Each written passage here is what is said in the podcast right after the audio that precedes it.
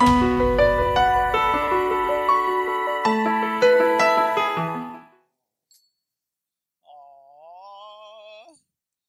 Valentine's Day, everybody. Happy Valentine's Day from here at the well. We're happy that you're here joining us today on this special holiday. And I know you don't normally think of Valentine's Day in like a church kind of a way, but we said that any chance we get to celebrate love, we will do so. So we're taking a little mini break from the series we've been doing about confronting conflict. When we originally planned the schedule, we were supposed to have wrapped up the conflict series last week, but that snow day kind of threw us off. But then we said we were going to wrap up that series, then we're going to do something which is the long term solution to any kinds of conflict in the world, which is we are going to talk about is love. And what better day to talk about it than on Valentine's Day? So I hope you're in the mood for a fun day. But before we get to the fun, Katie played some games with us earlier. We're going to play another game. All right, we're going to play a game called Name That Tune. Y'all ready for some Name That Tune? All right, we're going to go old school Name That Tune, and we're going to see if this works. All right, I'm going to try to play. For, for those who have never seen the show Name That Tune, I will play like a couple of notes, and then you shout out if you know what it is. And if not, we'll play a couple more notes, and we'll kind of see how it goes, okay? We'll see how this happens right here. Music buffs, ready? Here we go.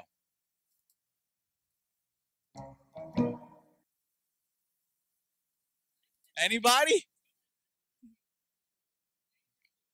Huh? Okay, again, hold on. Wait. Uh, what? Oh, come on, that was easy. Come nobody? Showing your young age. All right, let's go. I'll give you some more. Come on now, this is easy. Anybody?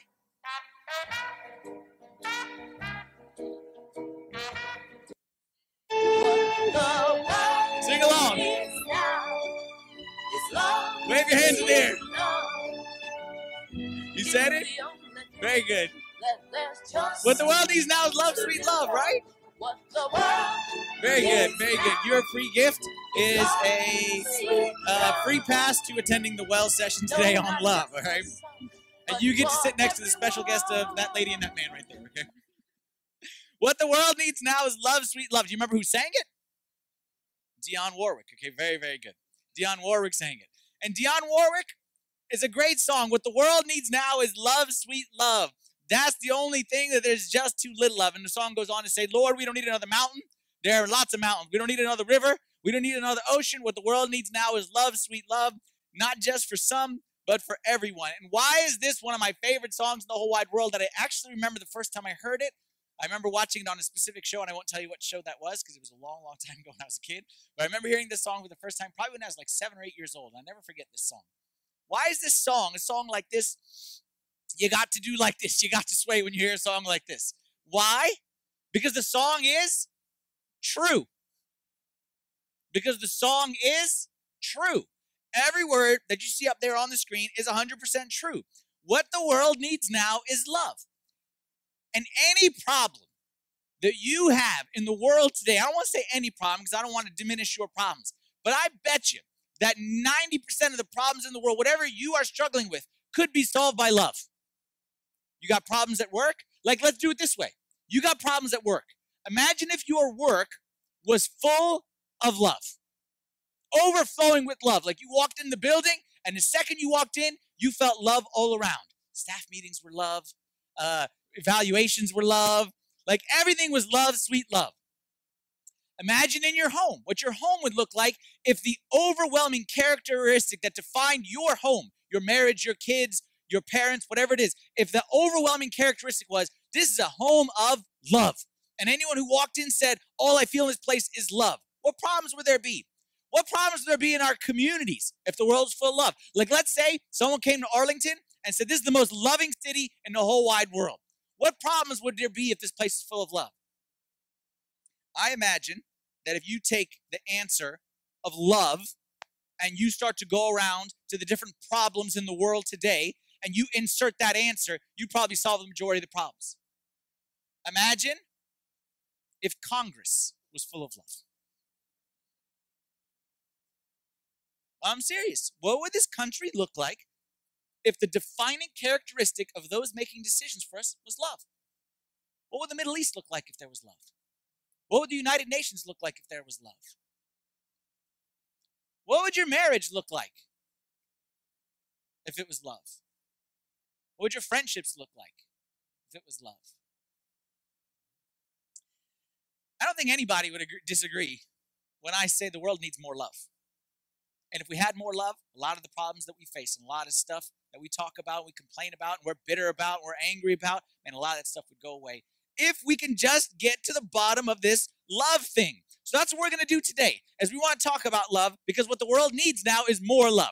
And there isn't anyone who says there's too much love in my life. I wish I had less love. There isn't anyone who says that. Now, here's the question I want to ask you: If I were to do a survey on the street, and who and I say, how many people think the world needs more love? Everyone would say yes. Agree? Everyone would say the world needs more love. So why is it that if everyone says the world needs more love, that the world isn't a more loving place? Like if we're all on the same page and we say we want more love here, why isn't there not more love here? Like we're all agreeing this is what we want, and we all have the ability to make this happen. So why is it that there isn't more love in the world? Why? I think as you just saw from the video right there, and I think you would agree with it, is our problem is we don't understand love. Our problem is we're not all agreeing on the definition of love. We define it different ways. And if you were to ask the question of what is love to 100 people, you'd probably get 100 answers. Because what is love? Some people would say, love is tough. And that's true. Sometimes love is tough. Some people would say, no, love, patient. That's kind of true as well. This is kind of what we're talking about in the whole conflict series.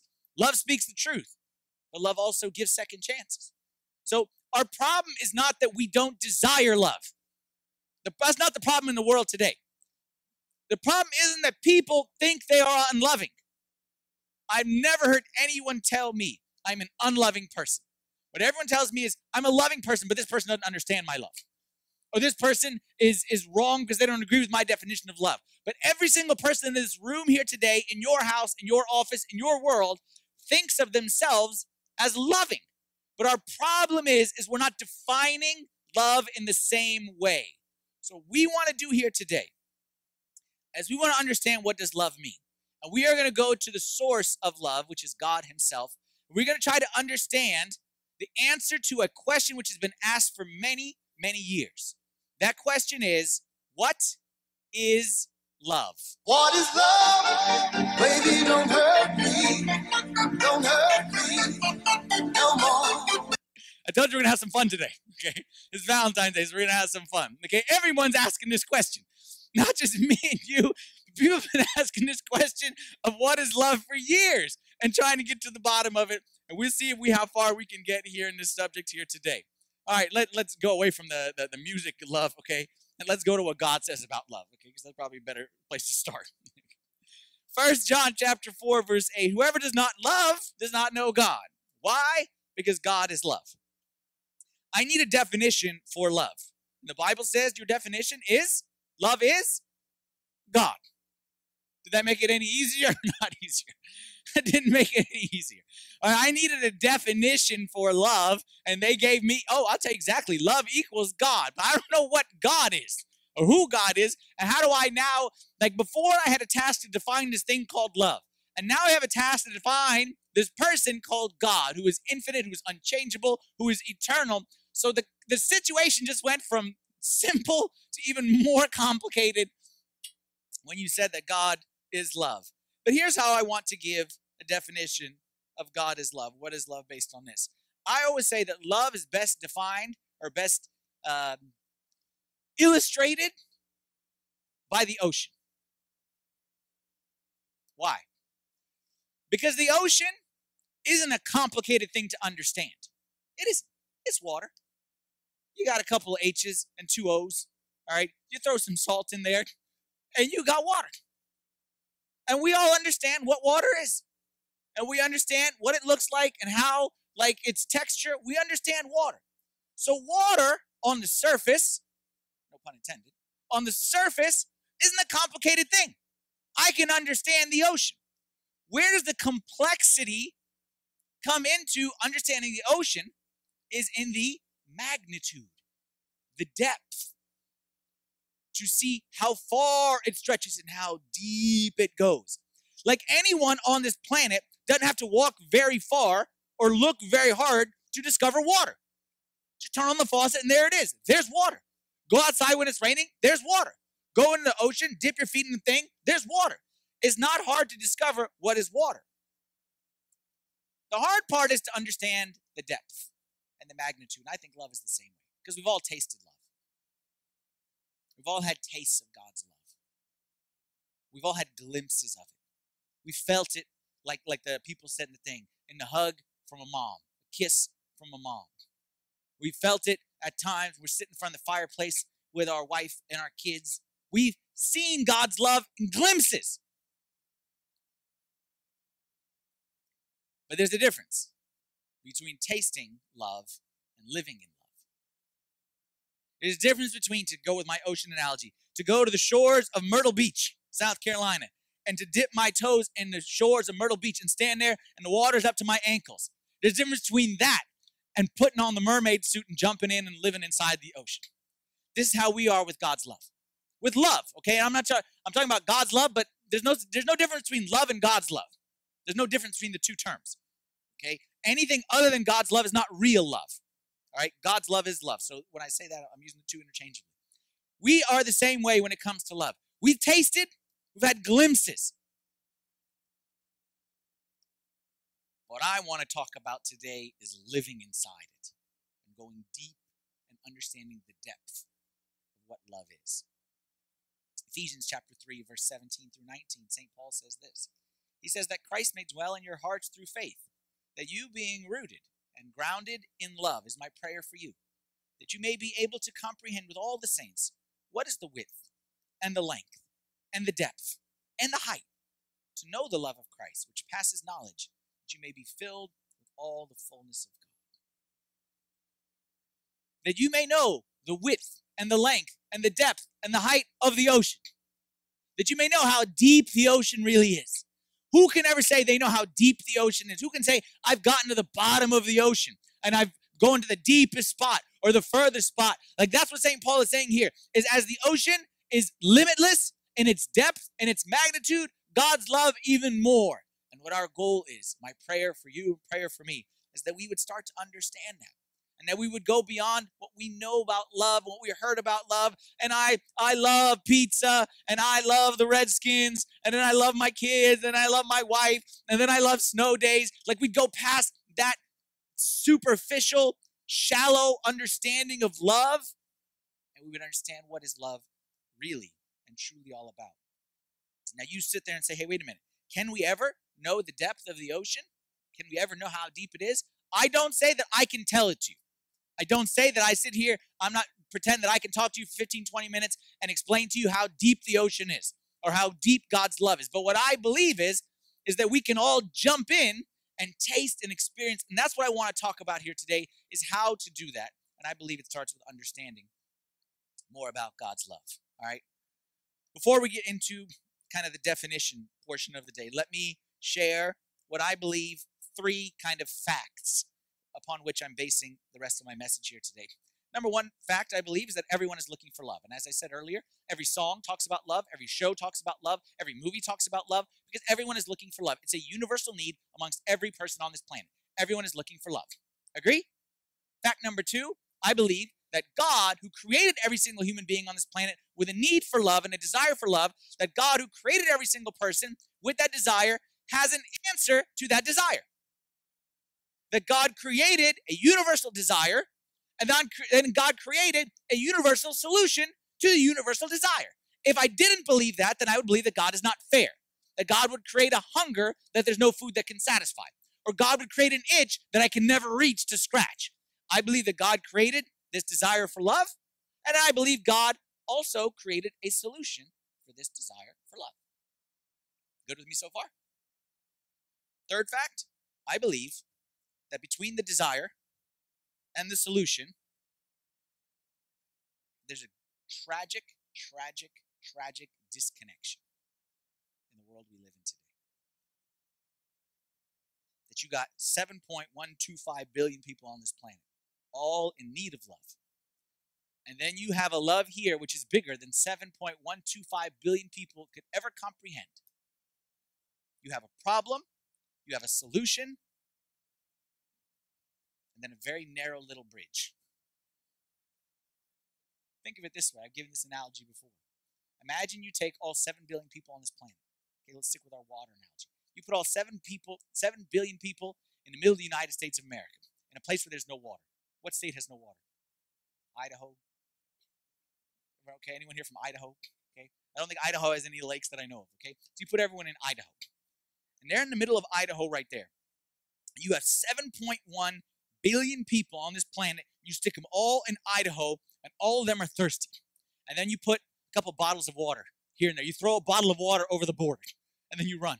Then you throw another bottle of water over the board, and then you run. And there's little bottles of water scattered throughout all of Idaho. What's going to happen with those bottles of water? What's going to happen? What are people going to do when they see it? Fight for it. Give me that. And one drop. And there's a drop over there hanging from that leaf on that tree. Here comes. People are going to fight for it. What do you want to say to them? Say, people, did you know that outside of Idaho, three quarters of this planet is water? You don't need to fight for little drops of water in the middle of Idaho. You just need to go beyond the borders of your little state.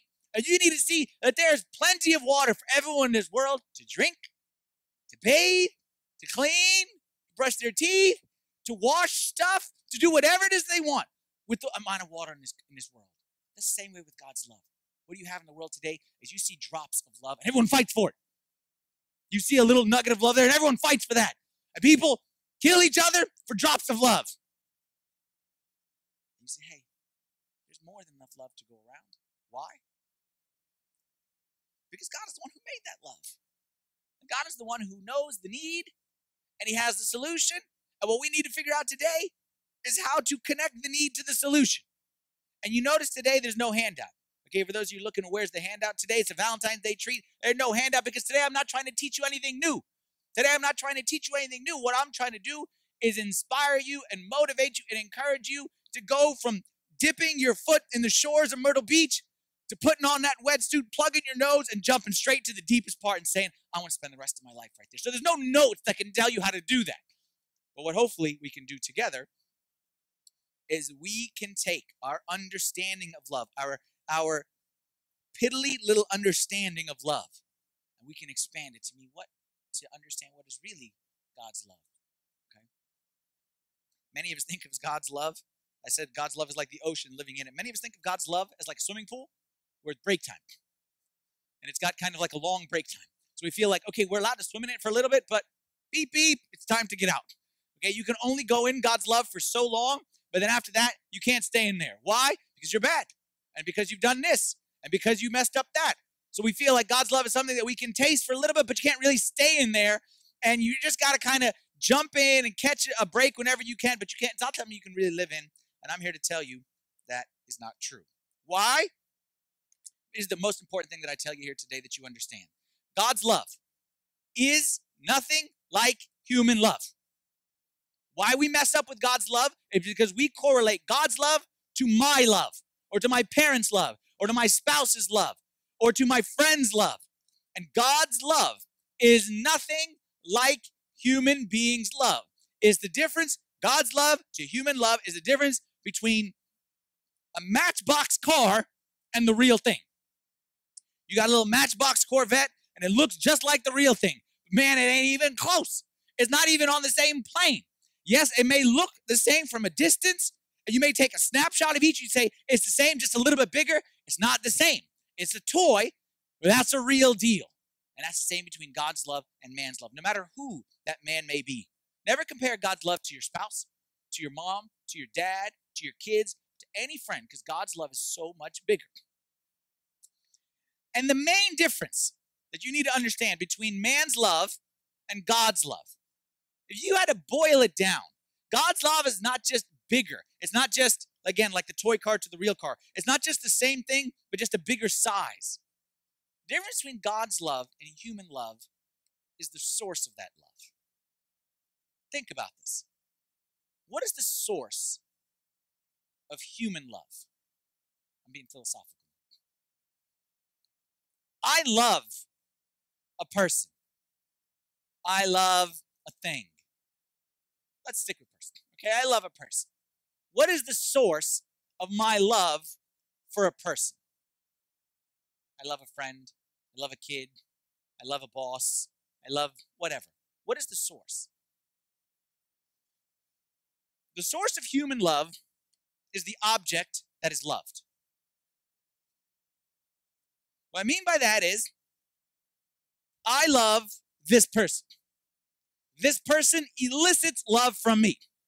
Why? Because of their behavior. They're nice to me, they're kind to me, they do stuff for me. I love this person because of who this person is.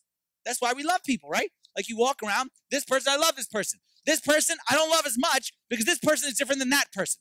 I'm the same, but they're different, so my love is different based on them. Does that make sense? My love is different because they are different, because the object is different. So when a person's behavior is good, we love them more. When a person's behavior is bad, we love them less. When a person treats us this way, we love them more. When a person treats us this way, we love them less. Our love fluctuates based on the person, the recipient of that love. Everyone agree? God's love is the opposite. God's love is based on Him. So God loves this boy and this girl the exact same amount, even though this boy is one way and this girl is another way. Because God's love is not based on the boy or the girl, God's love is based on Himself, His own nature. And that's why we don't say God loves us, even though we know God loves us, but it's not God loves us is a watered down version. It's not God loves you, it's God is love. And is there a difference between God loves and God is love? Absolutely. What's the difference? The difference is one is based on his nature versus other one we kind of think based on our actions. And God doesn't love us because we're good. God doesn't love us because we go to church on Sundays. God doesn't love us because we cheer for the Redskins. God loves because God is love. And there's no other option other than God loving you because it's based on his character and on his nature, not based on your action, on your good days, on your bad days, when you're obedient, when you're disobedient. God's love remains constant. I'll give you an analogy that I gave one time several years ago at a high school boys retreat.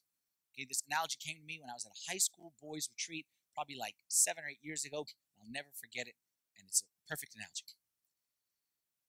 I'm talking to these high school boys, and I asked them a very deep question. I said, What is the difference between high school boys and a pile of manure? Because on the surface, the smell is about the same. Because if you've never been on a high school boys retreat, a high school boy may smell on his own. But when you put them all together, it is exponential. Like the sum is greater, the whole is greater than the sum of the parts, is what I want to say. And you cannot spend 10 minutes at a high school boys retreat for a weekend, lock them up in a cabin, close the doors, turn the heat on. You cannot spend 10 minutes without knowing that, like, you're in for it. What is the difference, boys, as I was asking them, between a pile of manure and you high school boys? The difference is the difference between God's love and man's love. Because manure smells by its nature. A manure pile does not need to do anything to smell.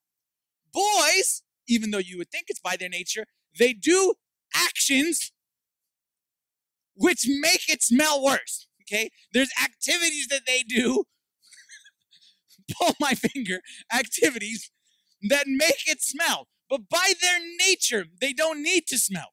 There's something that they do where they, to make it smell. The difference between a pile of manure and high school boys, the difference between God is love and humans love. As a human being, I have to stir up love. I have to convince myself here's a person, go love this person. It's something that I have to manually do. And hopefully, the more I practice it, the more automatic it can become. But it's still a manual effort.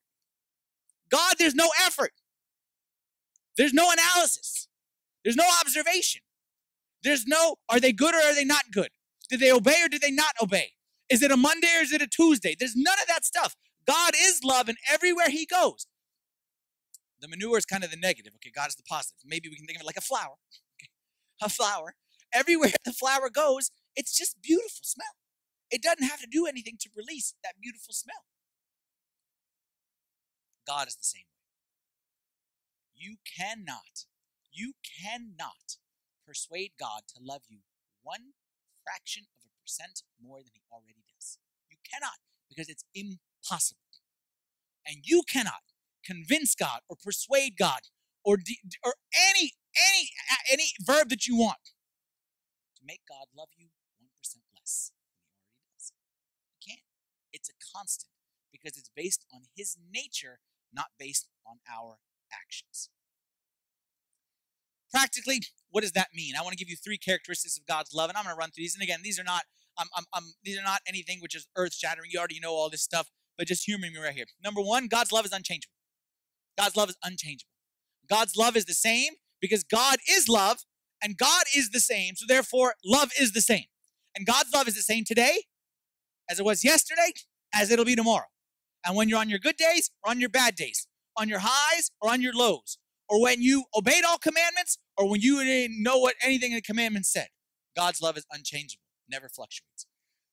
James chapter 1, verse 17 every good gift and every perfect gift is from above and comes down from the Father of lights, with whom there's no variation or shadow of turning. Let me ask you this. The scripture says right there that there's no variation with God, no turning with God, same yesterday, today, and forever. So then let me ask you a question. Why does God get angry sometimes? Well, let me ask you another one. Does God get angry sometimes? Absolutely. Go read the scripture if you haven't seen it. Why does God get angry if his love is constant? It's unchangeable. Does God get angry? How could it be? Doesn't God sometimes rebuke? Didn't Christ at times rebuke the Pharisees? Don't we think at times God rebukes us? How can God get angry and rebuke if his love is unchangeable? Easy. Parents, you love your kids, right? You ever get angry at your kids? Is that because you stopped loving them? You got angry with your kids because you stopped caring about them? Or in fact, is it the exact opposite? That anger is actually a part of love. And you cannot really be angry with someone that you don't care about. I see someone in the street and he is wasting his life away. You know, he's sitting on the corner, dropped out of school, and you know, he's smoking, he's drinking, and he's basically living as a bum. And I don't know who that is. That stinks. All right. What am I gonna do if I see him? I'm probably gonna walk by, wish him the best, and move on. Let's say that's my kid. Am I gonna walk by and say, Uh, happy Valentine's Day? No, that's my kid. Because I love him, I'm gonna grab him by the back of the neck, I'm gonna drag him home, and I'm gonna tell him how much I, I'm gonna show him how much I love him. Anger is not against love. Anger is a manifestation of love. So don't, yes, absolutely. There's times where God rebukes us, where God chastens us. But you know, there's a verse in the scripture that says, Whom the Lord loves, he chastens. Because there's no such thing as a parent who loves a child who doesn't discipline a child. The kids who are not disciplined is not because the parents love them, it's actually because the parents, I won't get into parenting, but you can't love someone and watch them go astray and not discipline them for it. So God's love is unchangeable. It doesn't mean that it doesn't mean that he always responds to us the same way, but it means the source of his response, no matter what it is, if it's a hug or a rebuke, is always the same. It is God's love. Love, God's love, God's love is his source of everything that he does. God's love is unchangeable. Number two, God's love is unconditional. God's love is unconditional. And this is probably the one that is the hardest to grasp because, again, this is so counter to human love. Human love is very conditional. I love this person. Why? Because they. I love when they. I love if they. And I don't love because they. Our love is conditional. Our love looks at the other person in front of us, sees some actions, and then makes a decision to love or not love, or how much love to give. God is not that way. Bible says, he, Jeremiah 31, verse 3, I have loved you with an everlasting love. I have loved you with an everlasting love. Again, go back to the parent analogy. Go back to the parent analogy, and I already told you that God's love is nothing like human love. So if I show you that a parent's love is like this, you cannot make God's love lower than that. That's why I'm giving these human analogies. I told you that it's different. But I want to told you, I want to show you is that if you say a parent's love is this, God's love has to be this. And sometimes we make God's love less than even a parent's love. And I'm not saying I'm a great parent, but I'm telling you, we give you this example, and I'd ask you how many parents would do this. How many parents, we love our children, and they're so sweet, and they're so kind, and they cry, and they do all kinds of fun stuff when they're babies. And then the baby's born, and I tell the baby, you know what? Stop crying now. Don't, don't make any more crying. And he tries his best to stop crying, but then he keeps on crying. And then I tell him, like, no more with the crying. And the baby keeps on crying and keeps on crying. And I discuss it with him, and I negotiate with him, and I offer him incentives. And I come up with like a six month plan, like whatever. How many parents, the kid keeps crying, how many parents pick up the phone, call the police, and say, Can you please come take away my child because he's not listening to me? Any parent? Any parent? How many parents would call the police and say, This child is not behaving, please take him away? So, why do we think God would do that? Why do we think God would do that? No, God can't love me. Why? Because I messed up. Yeah? No, Father Anthony, you know I messed up. No, no, no, I messed up bad. Been a long time. I'm far. If a parent wouldn't call the police to replace their child, why would God? God's love is unconditional. Third, God's love is undeserved. And again, I know I'm not teaching anything new right now. I'm just, I said God's love is like the ocean. All I'm trying to show you, this piece of the ocean over here, then let's go take a trip over here and let's study the ocean from here. And let's see over here. And we could spend all year long studying the ocean and still not get to the depths of it. What I want to show you, or remind you, I should say, God's love is unchangeable, God's love is unconditional, God's love is undeserved. And this is the most important one. This is the most important one. You know what? Why this is so important?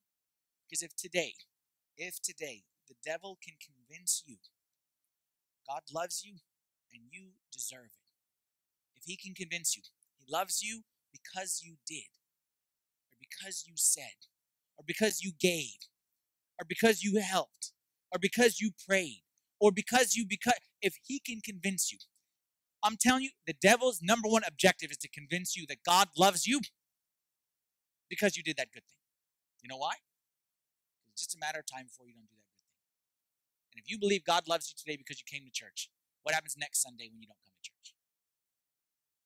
If you believe God loves you because you can put money in the money box, what happens when times are tough and you don't got money to put in the money box? If you believe God loves you because you held your temper and you maintained your purity and you resisted temptation. And that's why God loves you on, on Thursday. What happens when you don't resist on Friday? God doesn't love you anymore? Revelation 1 5. To him who loved us and washed us from our sins in his own blood. What I like about this verse is he loved us and washed us, not he washed us and loved us. What's the difference? God doesn't wash us and love us, He loves us and washes us. And what is the difference? The difference is when a child comes to, I've given you this analogy before, when a child comes to a mother, maybe not a father, okay, but a mother, okay, when a child comes to a mother, and I've seen it with my own two eyes because I got a very godly wife. The child comes to a mother and they have vomited on themselves. Okay, this makes me one time I was by myself when the kids threw up. Okay. I called Marianne, told her to come home from work because I didn't know what to do. I honestly didn't know what to do. We were in the car, the kids threw up in the car. We got home, rolled down all the windows, we sat in the driveway till Marianne came home from work. I didn't know what to do. I didn't know do I get the shop vac? Do I like light it on fire? Like I did not know what to do. Okay. I didn't know what to do. Marianne's the best with that stuff. What does a mom do when a child is crying? They're sick Their tummy hurts. They feel like, Ugh, and they got throw up on themselves. Does a mom do? I told you what a dad does. Does a mom wash first and then love? Or does a mom first? Love, and it's okay. Don't worry. We'll clean it up and let, let's get this thing cleaned up. See the difference? Which way do you think about God? Some of us, let's be honest, we got stuff on us. We say, I want to come to God, but I'm dirty. I want to come to God, but he he's gonna get from me. So I need to go and try to clean. Can a two-year-old clean up his own vomit? Like if I left the kids in the car that day, and I say, when you're clean, come on in the house. They could never have done it. They don't, they're incapable of cleaning themselves. How many of us are sitting here trying to scrub and say, okay, once we get it clean and we're going to come back to God, He's going to love us. And I'm telling you, man, you're going to be further from the truth. God doesn't love you because you're clean. I want to tell you that even if you think you're clean, you're not really clean. God doesn't love you because you're clean. God loves you in order to clean you. God loves you in order to clean you. And what I want to say to you wherever you're at here today, this subject of love, I can see it in y'all's eyes. The subject of love hits everyone kind of at different places. Everyone is at different places when it comes to love. Everyone is at different places when it comes to the love they've tasted. Like I said, from a parent, from, from a loved, from a spouse, a boyfriend, a girlfriend, or whatever. Everyone's at different places. So this topic of love, I, I realize it hits everyone at different places. But wherever it is that you're at, whatever it is that you're at, let's understand true love. And true love is the love of God, which is infinite, which is unchangeable, which is unconditional, and it is undeserved. I'll bring you a nice quote right here. Kind of tie this thing all together. This is a quote from a, a, a Catholic monk. His name is Henry Nouwen, or. He wrote this that over the years I've come to realize that the greatest trap in our life is not success, popularity, or power, but self rejection. Self rejection. Success, popularity, and power can indeed present a great temptation, but their seductive quality often comes from the way they are part of the much larger temptation to self rejection. Basically, what he's saying is all the, the vices in this world that we think are, are pulling us down, really, the main problem is self rejection. And if we have self rejection, then we're really susceptible to these things. But these things are not the problem, it's self rejection. Goes on. When we have come to believe in the voices that call us worthless and unlovable, then success, popularity, and power are easily perceived as attractive solutions. The real trap, however, again, is self rejection. Why? It ties it all up here. Listen carefully. Self rejection is the greatest enemy of the spiritual life because it contradicts the sacred voice that calls us the beloved. Being the beloved constitutes the core truth of our existence. I love that quote. Being the beloved constitutes the core truth of our existence. And ask you a question. I ask you a question. You know the verses. You've heard the Sunday school lessons, like you know everything you need to know. You've read the books. You've heard me speak, like you you know what you need to know. What more is it going to take for you to jump in head first? Like you know what you need to know. What more is it going to take? Like I want you to answer that question. For those of you who are kind of sitting on the periphery and say, you know what, I'm still not convinced about God's love, or I'm still not sure it's for me, or I'm still not sure that I can actually have it every single day. I'm not convinced. Okay, let me ask you, what will it take to convince you? What does God need to do for you that He hasn't already done? You tell me. God needs to send His Son into this world. God needs His Son to die on a cross. God needs to bless me. God needs to give me all that He's given me.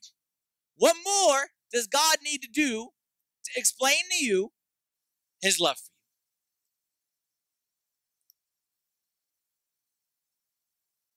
For whatever reason, you who have convinced yourself that God's love is not for you, that you have messed up too much, that you are too far, let today be the most special Valentine's Day ever.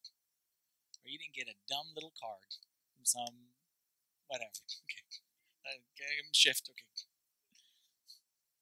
You didn't get a card from a person. You didn't get a little candy cane, whatever. You didn't get a little heart that says, Be my Valentine. You get an eternal Valentine request. An unchangeable one that is the same yesterday, today, and forever. This, God says to you, Be my Valentine. I want to live with you, and I want you to be mine, mine, mine, mine, mine for eternity. And once you accept that, I'm telling you, watch this verse, finish off with this verse. St. Paul says, I am persuaded.